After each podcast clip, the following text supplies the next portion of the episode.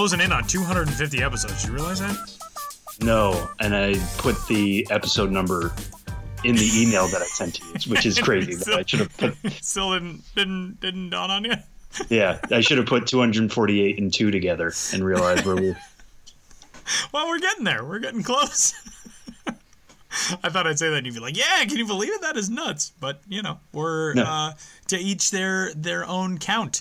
Maybe I'm just living too far in the future. It's you know, it's we got to live every day as though it's uh its own special gem, a diamond, if you will, like a baseball diamond. I mean, the way I look at it is that this is a baseball podcast, not a counting podcast. So That is true. I was focused on everything else going on, Or- and not uh, the count.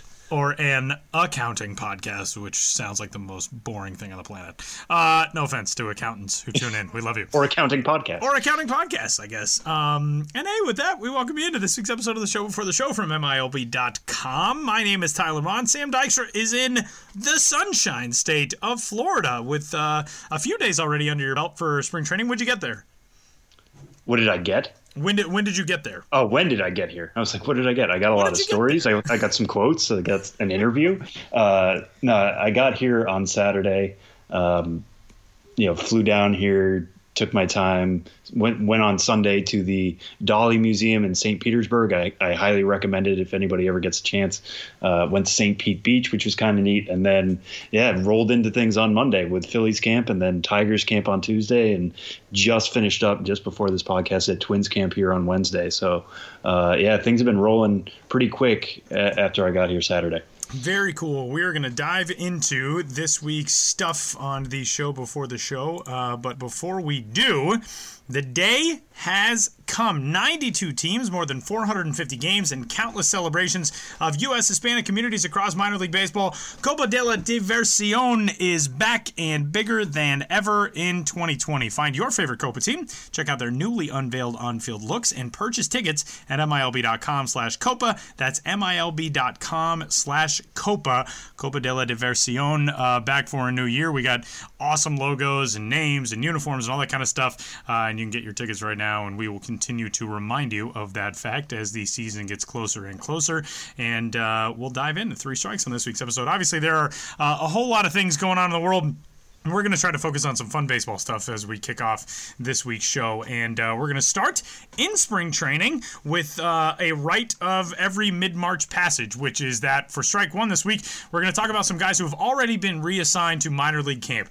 Major league camp comes with a uh, large swath of prospects uh, who are included in major league invites to spring training. And then as the month goes along, we see those prospects begin to be dispatched back to minor league camp. Sam, early on, who are the notable reassignments that you've uh, had an eye on over the last few weeks? Yeah, and, and I'll get to that here in a second because there are definitely a, a lot, like Tyler just said. We are in that stretch run now where it feels like every day some camp is, you know, optioning or reassigning players. Um, but one thing to note about this, because it's been pervasive in just the last week or the last couple days that I've been here in Florida, is that people call it cut day. And I get that and I totally understand it. But uh, cut day makes me think of Major League. Uh, remember, there was a whole thing Yeah, about like with the red the red ticket in your locker. Exactly. Uh, and everybody was worried about cut day. And I get that you want to be in the major leagues, but the bulk of people we're going to talk about here in this segment aren't cut. I, I don't want to phrase it that way. They're not. It is a that's a tough uh, turn of phrase because it's not really the way it applies. It's not like an NFL training camp. No, not by any means. These are not. You know, these guys are non-roster invitees. They're not on the roster to begin with. Um, they're being reassigned or, or optioned if they're already on the 40-man roster. Um, but they're going back to minor league camp, and if it's happening now, this was expected. I mean, there aren't any huge surprises that have happened so far. Uh, the only surprises that are happening are ones in which you thought, I thought that guy might be in big league camp for just a little while longer to get that experience. But uh, the names that we're talking about just today, Cristian Pache was sent back to Gwinnett. Nobody was expecting the Braves to hold on to him, obviously, with the, the outfield that they have right now. Uh, JJ Bleday, Jazz Chisholm, and Jesus Sanchez were sent back by the Marlins yesterday. Uh, the Giants sent back Joey Bart. The Mariners sent back Julio Rodriguez. Uh, you know, these are just guys getting reassigned. It's not any worry. And one other thing I want to point out too that'll happen um, is you'll hear guys get optioned to a specific place. That's kind of just a paper move at this point. Um, you know, I think the Braves when they made their moves, they announced that William Contreras is being optioned to AAA Gwinnett. Uh, William Contreras being a pretty good catching prospect in that system, uh, now on the 40 man roster because they believe in his bat, they believe in his overall profile. There's a hope that, you know, uh, despite having some pretty other good catchers in that system, Shea Langeliers being one of them, that Contreras could someday be the catcher of the future. Great.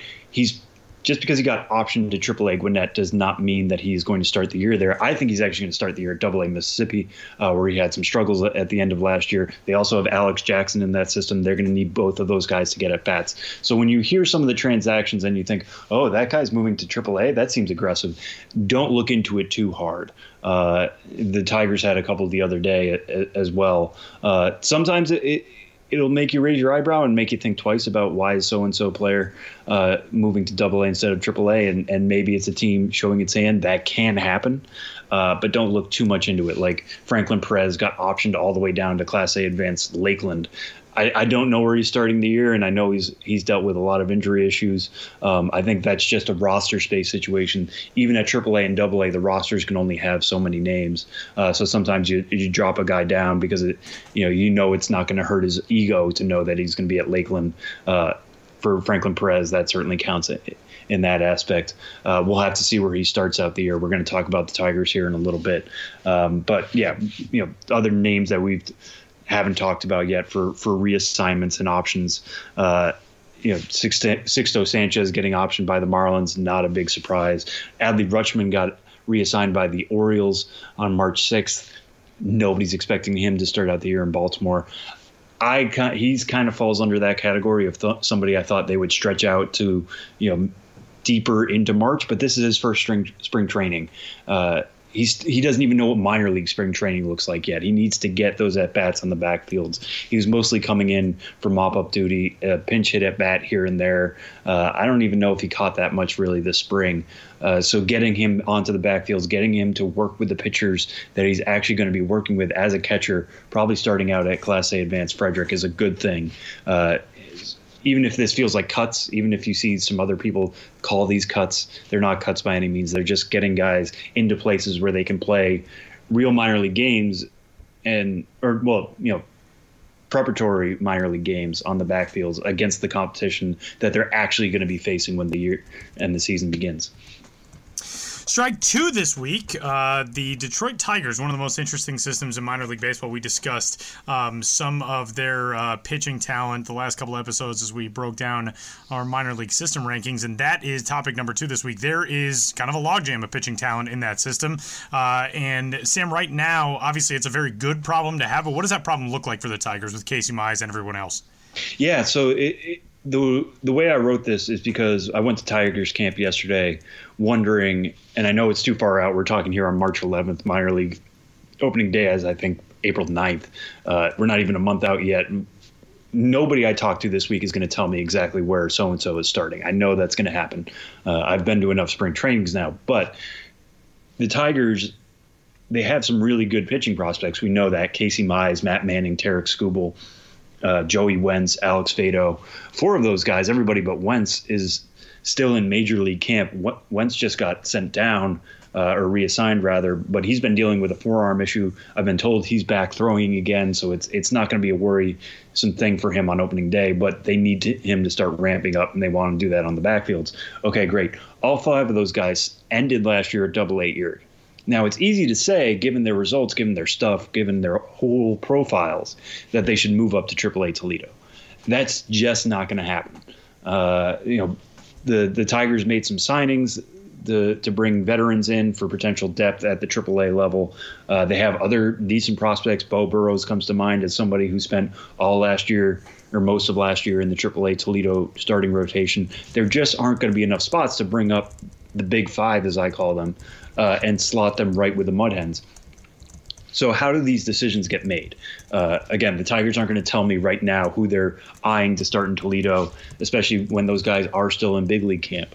Uh, but the way I kind of look at it, or well, let's go back to how the decision is made. Dave Littlefield uh, in player development uh, talked to me yesterday and he said it's actually a whole organization approach, uh, especially with these guys coming back from Major League Camp. Rob Garden, Gardenhire uh, is actually more involved in that than you would expect, which I don't know, it kind of surprised me uh, that you know Ron Gardenhire, being the major league manager, has a say in where these guys are going to go. The reason for that being is he's seen them. You know, he's going to want them next. He he wants to know how far they're going to away they're going to be, how far away they look right now. Uh, but Al Avila, uh, David Chadd, even pitching coach Rick Anderson, uh, lots of people are going to be involved in where these guys go. Okay, so put that aside. Now, my educated guess, uh, reading the tea leaves, reading things, you know, hearing things in my conversations and looking at performance of these guys, I think Matt Manning's probably going to Toledo. He was the Eastern League Pitcher of the Year last year. Spent all of last year at Double A. He feels ready for a promotion. Sending him back is just treading water. Uh, Joey Wentz spent all of last year in Double A. Split time between the Braves and the Tiger system, obviously getting traded in the Shane Greene deal. Uh, but he again, really ended on a solid note, made some real improvements, especially in the control department when he moved to the Tigers. Another year in Double A, I don't think is going to help him. He, what he showed there at the end, uh, you know, with the Erie Seawolves was looking like somebody who needed the next challenge, needed to face AAA bats. So I, I think right now we're looking at Manning and Wentz probably going up. I would also put Faedo in that discussion all of last year at Double A. Uh, some real improvements for him after he dropped in his first full season. Uh, stock seems to be ticking back up with him. The velocity seems a little bit back there. Uh, also put up some decent numbers there in the Eastern League that would leave Mize and Skubal to go back. Now, those two guys arguably have the biggest ceilings. Skubal has actually had the best spring of anybody in that group. Uh, you go to Detroit camp and everybody talks about how, what Skubal's done, how he's thrown in the mid 90s, how he's thrown really good sh- stuff. Um, Mize obviously being you know the number one overall pick a couple years back. He's going to have the highest ceiling. Everybody wants to see him move the quickest, but Mize had some struggles at the end of last year. Was coming off a shoulder issue. Um, started out the year at Class A advanced. You know, probably needs a little bit more cooking at Double A uh, that some of these other names don't. And Skubal moves pretty quickly. I mean, he was a ninth round pick. Uh, nobody was really speaking about him going into the year. Now he's a firm top 100 prospect, and Detroit fans are asking how quickly can we get this left hander up to the majors. Uh, but given that he doesn't have the experience level of a Manning, a Faedo, or a Wentz, I can see him holding back as well, potentially dominating, potentially moving very quickly. Maybe Mize and, and Skubal are up, you know, by the end of April or even early May if they take off the way they're capable of doing. But this is going to be very fascinating. We're going to be watching this very closely when they do announce the opening assignments at both AAA Toledo and AA Erie in that Detroit Tigers system.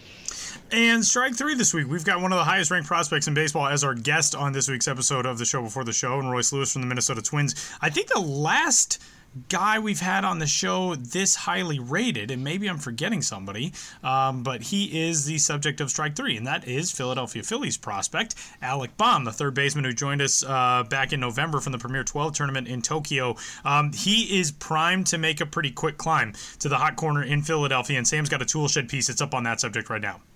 Yeah, so Tyler, you were in, as involved with this as I was. Obviously, you interviewed him for the podcast, but you got to see him at Team USA uh, at the end of last year. I was fascinated by the season that Alec Bohm had.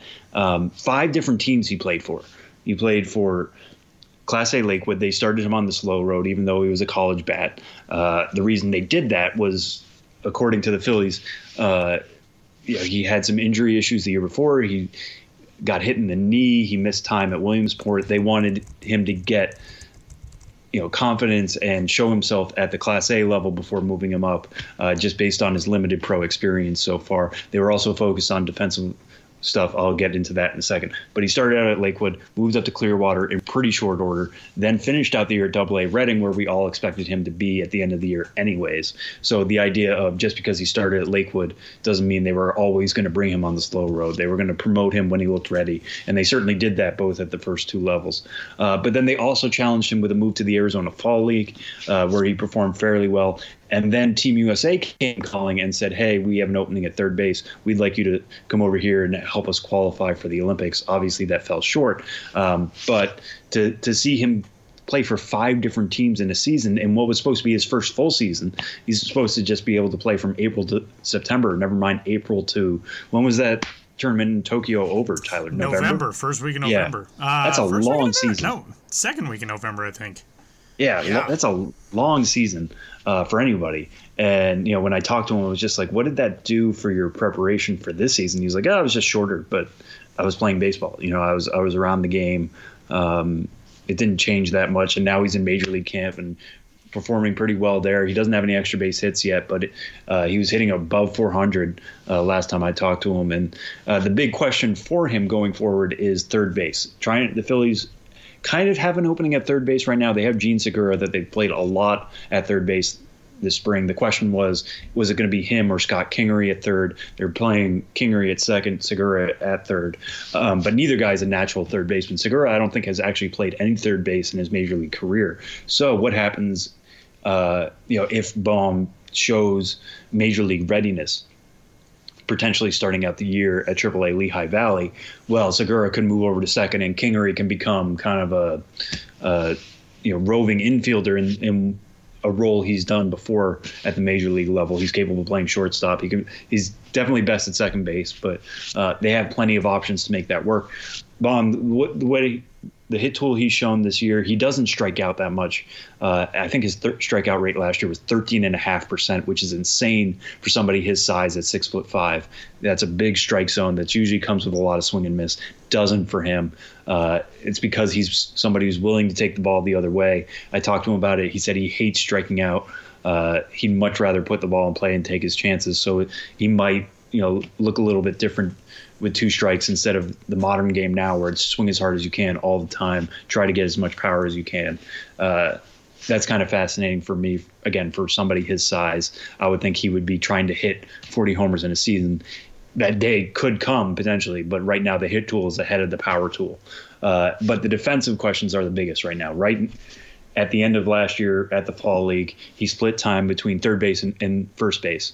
So I thought that was potentially going to be an option for him this year. The Phillies have said that's not the case. They're only focusing right now on third base. He's only played third base in the Grapefruit League.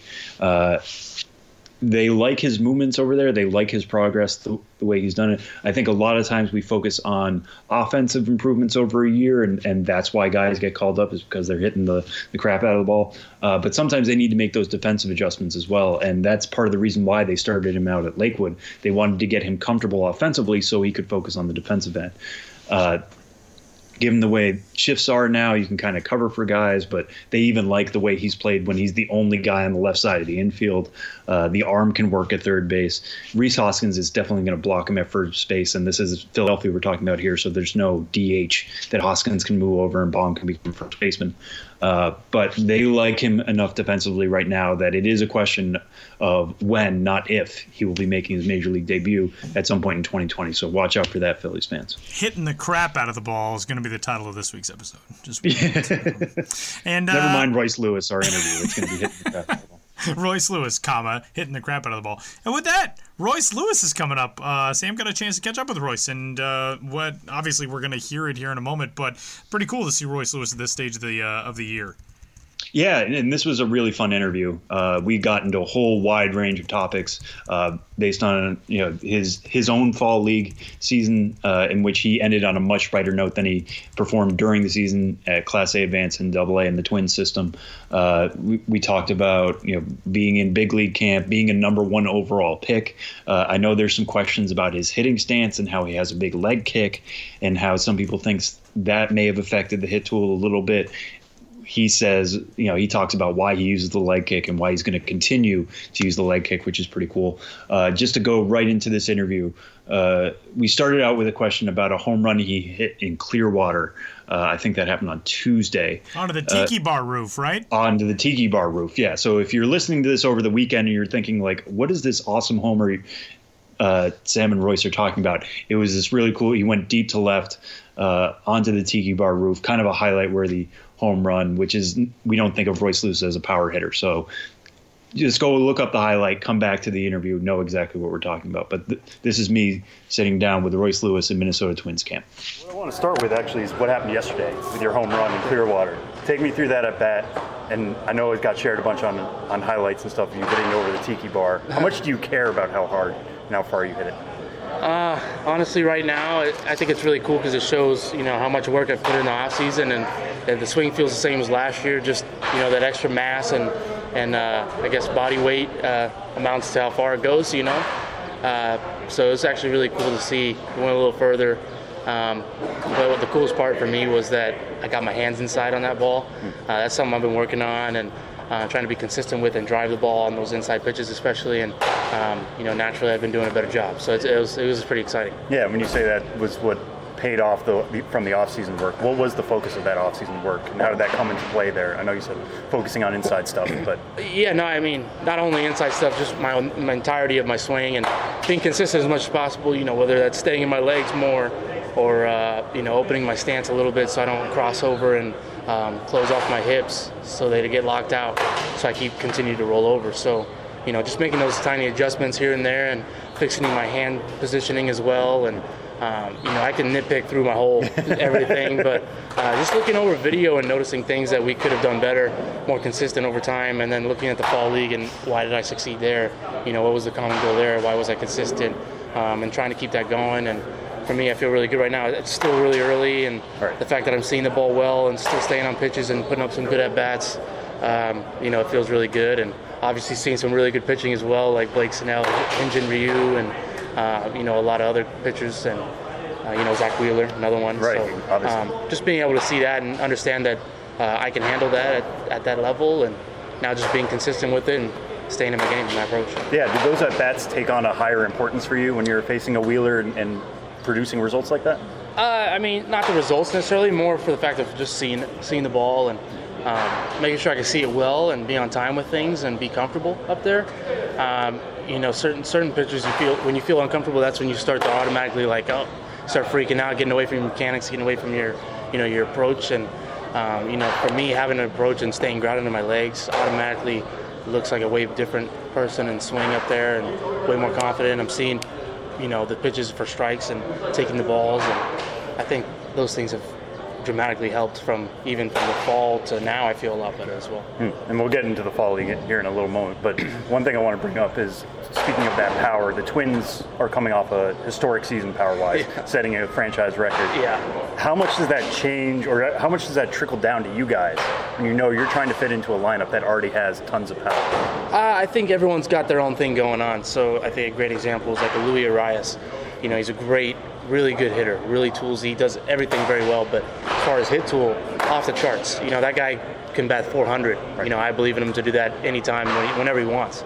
Um, and so for him, he didn't get sucked into trying to hit home runs. He just kept hitting and doing his thing. And for a guy like that, and then to get called up, it shows all of us like, hey, you know, just be yourself, whoever that is. If you have power, great, have power, use it the right way. If you if you hit for a hit and hit for average, then do that really well, and you'll go out there and help the team out. And I mean, for Louis, it was basically get on base for guys like Nelson and now JD and Eddie and all those Polanco, everybody, and let those guys drive you in and do their damage.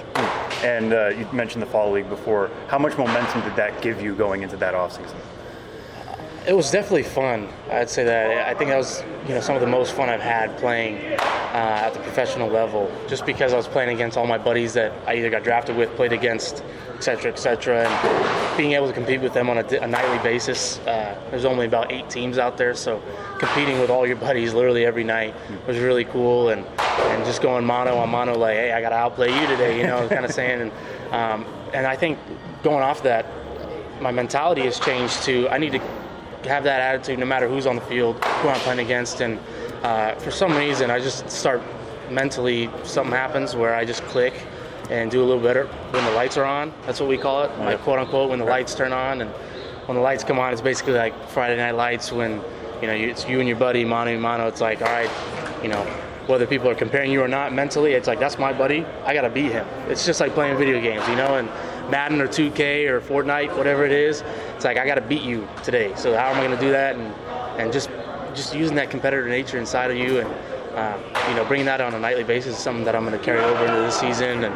Uh, you know whether I strike out four times or or make four errors in a game or hit four homers and make four defensive jeter plays. You know whatever the case may be. However, I can make my team win that day and compete is how I'm gonna play. Who was one of those buddies you were specifically zeroing in on and saying you're the guy I need to beat while I'm here? Oh, all of them, all of them. I mean, there was like four or five guys per team, so I, I can name a whole 30 or 40 players, but uh, literally just all my buddies, and it's kind of just like a little bragging rights thing, you know. It's like uh, like it's just having fun with those guys, man. That's for sure. And it, that, that's the mentality side. What switched offensively to allow things to click? I know you said you've been watching a lot of video, trying to study what happened in the fall league. What have you seen from those times?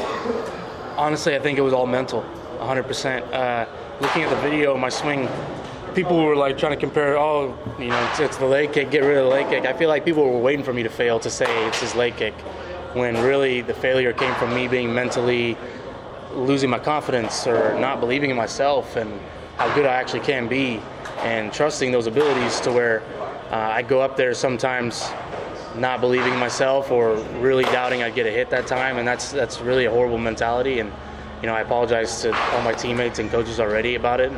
I shouldn't have done that. And it was really a, a growth year mentally for me and I think that's what's going to separate you know you from a lot of guys not just myself but all these players in the minor leagues is that's how you get to the big leagues. It's, it's the mental side. It's not just the physical. You know, obviously the tools will get you to the big leagues or or to the double A, triple A. Right. Now, what separates you from half the guys in double A, triple A? Because everyone can hit 30 homers at this point. Seems like everyone can bat 300. It seems like to me, um, everyone's got the tools. Now it's just mentality, approach, consistency, and those are the things I'm zeroing in on this year to try to develop and Yeah, continue you- my growth. You mentioned that confidence slipping a little bit last year. At what point did you feel that happening or starting to happen? Wh- Whether it was here in Fort Myers or Pensacola or I mean, I just putting a lot of pressure on myself because I had, you know, admirations and goals, and I, you know, I believed in my abilities to a point where I thought I was a lot doing, I could do a lot better, and uh, struggling and not being able to make those adjustments kind of hurts. And I mean, it's, that's literally that's all it is, just not being able to make those adjustments back, and and that's on me. You know, I, I figured that out, and I've learned, and I've grown from that. But that I think that year, last year was probably the best year I could have had because if I continued my success and then waited till the big leagues to start failing, then it would have been a really big disaster and blown up all over TV. So uh, it's better to do it now, and that's why I think we have the minor league system. And what did the Twins do with you? Like that promotion, for instance, when it seemed like maybe the numbers weren't quite there, but you still got the bump to Pensacola. What were they doing with you to help you stay up mentally and make sure you were capable of still doing great things like you did in 2018? I think honestly, it was just kind of let him get through it on his on his own and try to figure it out on his own because, you know, you got to grow on your by yourself because when you don't have all these people around you, whoever it was to help you, what are you going to do then when you're alone? Hmm. So it's kind of just you got to figure it out on yourself and and figure out your own stuff to make sure you can be you know you, at your best every each and every day and um, you know I can I'm gladly can say that I, I learned that and um, I strike out now and look at positives from that at bat instead of uh, striking out and thinking uh, I suck or um, you know I got to do better yada yada. What is a positive you can take away from a strikeout when you're watching it on video? Oh, there's a lot. Uh, I struck out a lot already in the spring, early on, um, but I didn't feel like I was doing very bad. I felt like I saw the pitches, and and you can nitpick. So I faced Blake Snell. He didn't throw me a single strike. I felt like, and I chased all these pitches out of the zone, just because I was antsy, excited, you know, obviously nervous for one of my first at bats against a you know a big league Cy Young Award winner. Right. Um, you know, knowing that he's going to have good stuff and almost going after it instead of letting the ball come to me and getting in my zone. And um, I potentially could have walked. So that's a positive. I, I thought, like, you know what, against Cy Young Award winner, who's obviously it's early on in spring for him as well, but for me, for me to be able to see it and recognize, like, oh, if I, if I face him again, I just got to make him throw strikes. You know, his curveball's so nasty and really good that he can't even throw it for a strike sometimes.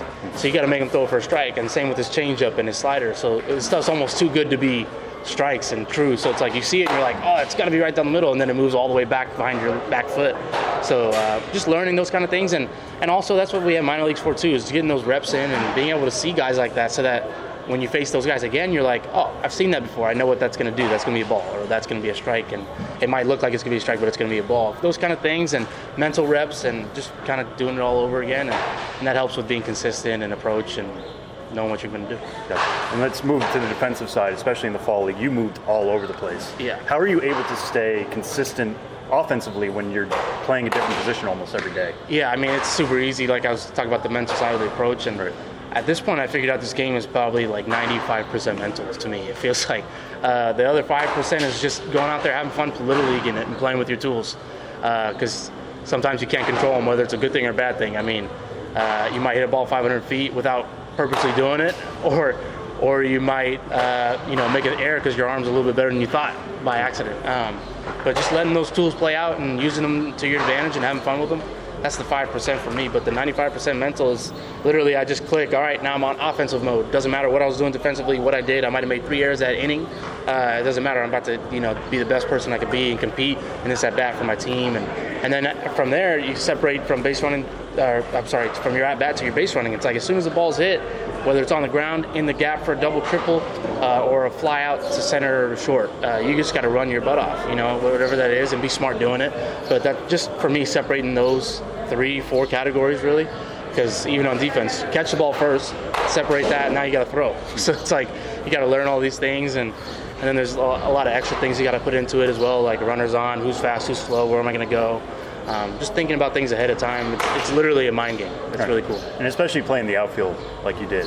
What was that adjustment like? Uh, for, for me, I, I, was just told to be an athlete, and I, I very little have played the outfield. Maybe when I was younger, 10U travel ball, from what I remember. Um, and I think it's fun when you're able to make some plays, but for me, I've always said it was a little bit boring.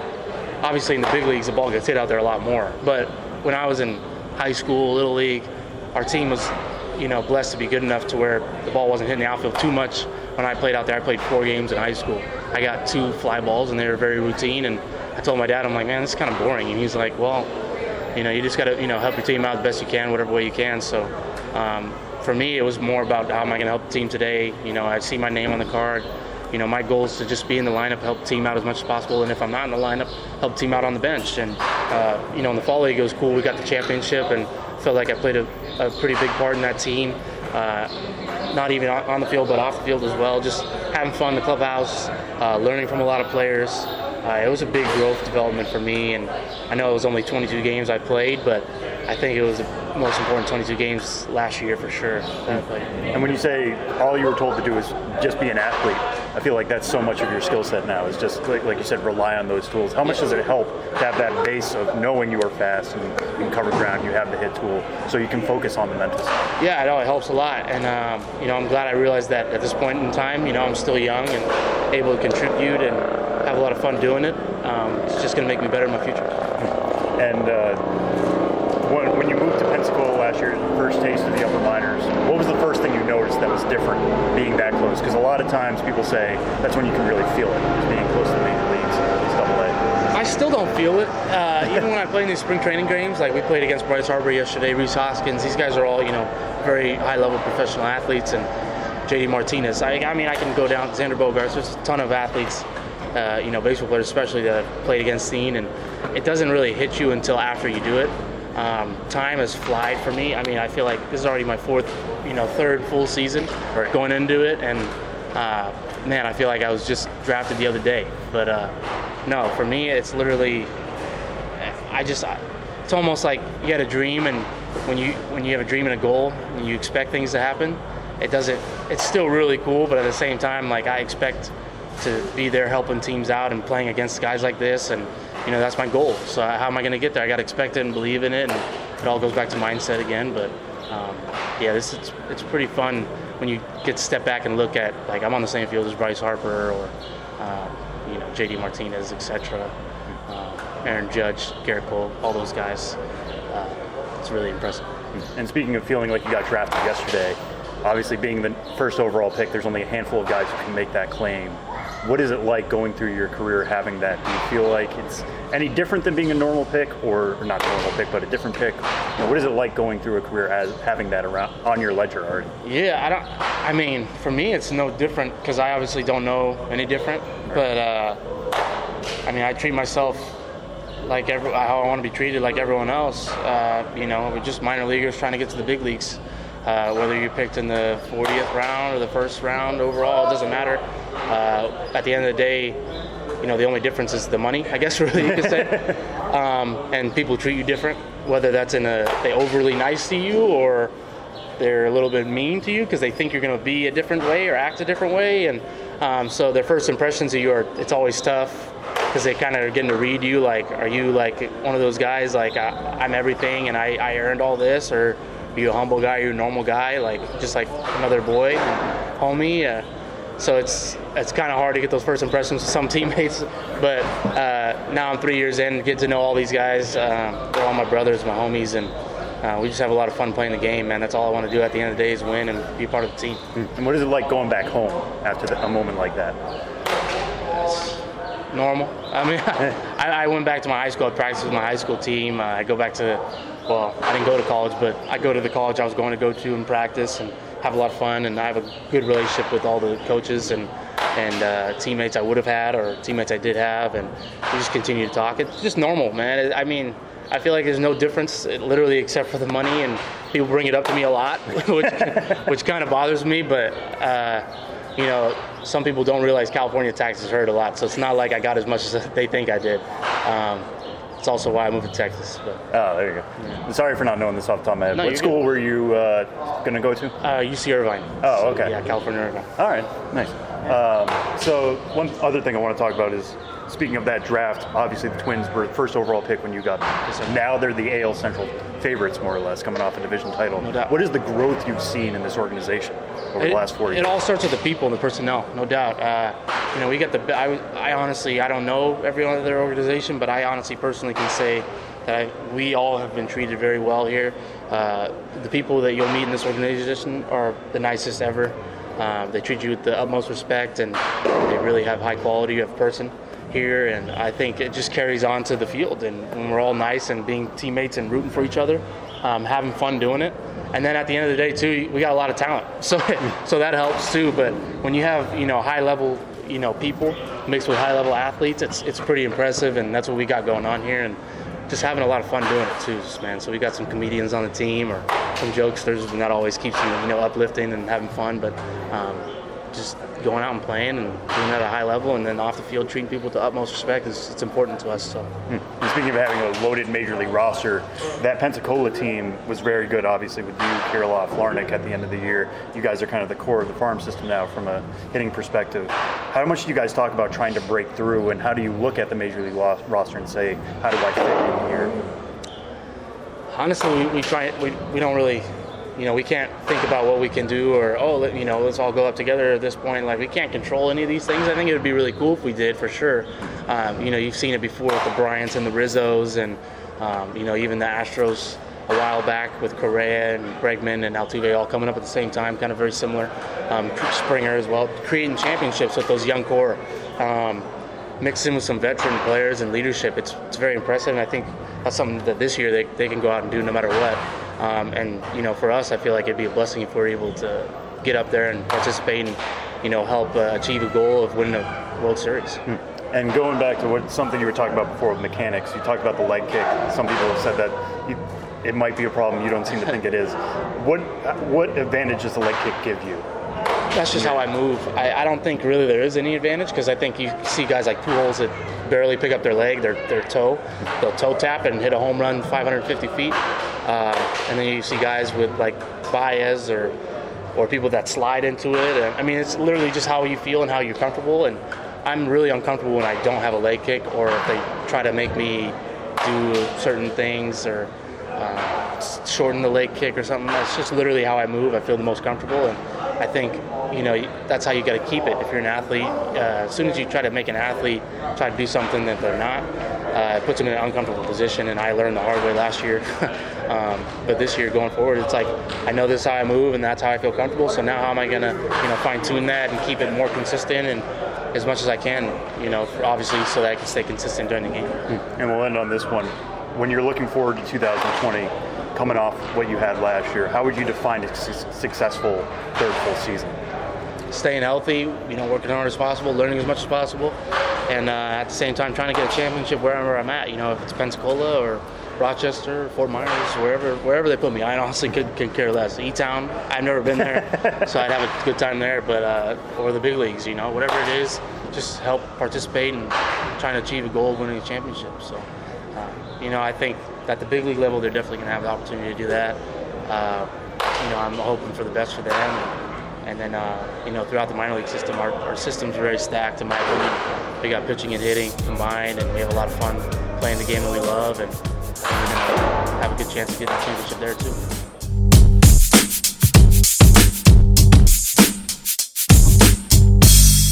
Big thanks to Royce Lewis for joining us on this week's show. And uh, final segment obviously, there are a whole lot of just gigantic topics that are dominating the headlines uh, around the world, and we are not exempt to that in any way. Certainly, Sam is already uh, at a, uh, a spring training trip in which a couple of days ago, Major League Baseball announced that uh, clubhouses will now be closed to the media. Um, that is probably the first of many steps that not only Major League Baseball, but uh, all other leagues that are currently in uh, progress are going to take. Today, we're recording this on Wednesday, the 11th. The NCAA has announced that uh, its postseason events, including the March Madness tournament on the men's and women's side, will be held without fans.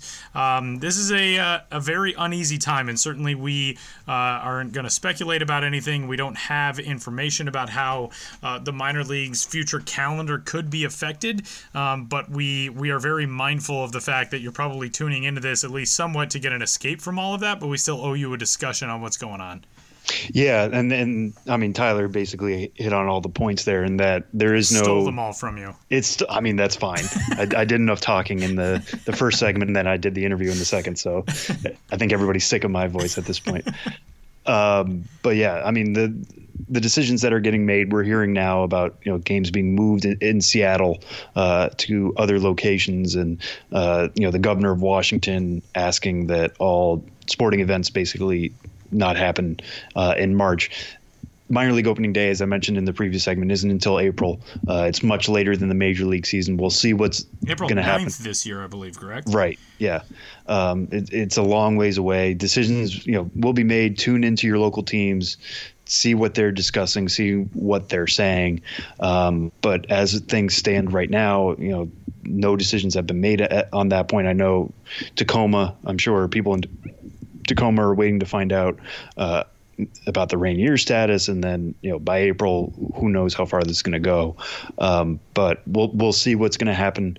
Um, we're not going anywhere. We're going to be still covering minor league baseball right up until opening day, uh, getting you guys set for this and, and, acting like you know there's still a season to be played in, until there isn't, uh, or you know games to be played until there isn't. I don't think the season's going anywhere, but uh, we'll see what's going to happen here. Uh, we will be keeping a close eye on it, just as you guys are just a general note, um, you know, please take care of yourselves. Uh, you know, wash your hands, do what you need to do to, to feel safe in this time. It, it is a kind of scary time when you hear about all that's going on right now, and know that these decisions are being made not just with, uh, you know, fans' best health in mind, I guess, um, but it's at everybody's. You know, somebody gets sick and it, and it spreads, and it somebody gets sick from even though they weren't at a game. You know, that's that's how these things spread. That's what the definition of a pandemic is: is that it spreads quickly, and the, these decisions are being made so that, to stop that from happening. Um, so if we hear more information, we'll bring it to you guys on our show like we always do. Um, but yeah, keep them peeled to your local teams otherwise to find out exactly what's going to be happening in the the weeks to come. And that will do it for this week's episode of the show before the show. From uh, Florida is Sam. I, as of right now, am headed to Arizona on Sunday. Uh, I'm supposed to be doing that on the back end of a broadcasting trip to uh, Columbus, Ohio this weekend. So fingers crossed uh, that uh, that event goes forward. Um, and yeah, just uh, take care of yourselves and be kind to each other. And thanks for tuning in as always. For Sam, I'm Tyler. We'll talk to you next week. Thank you.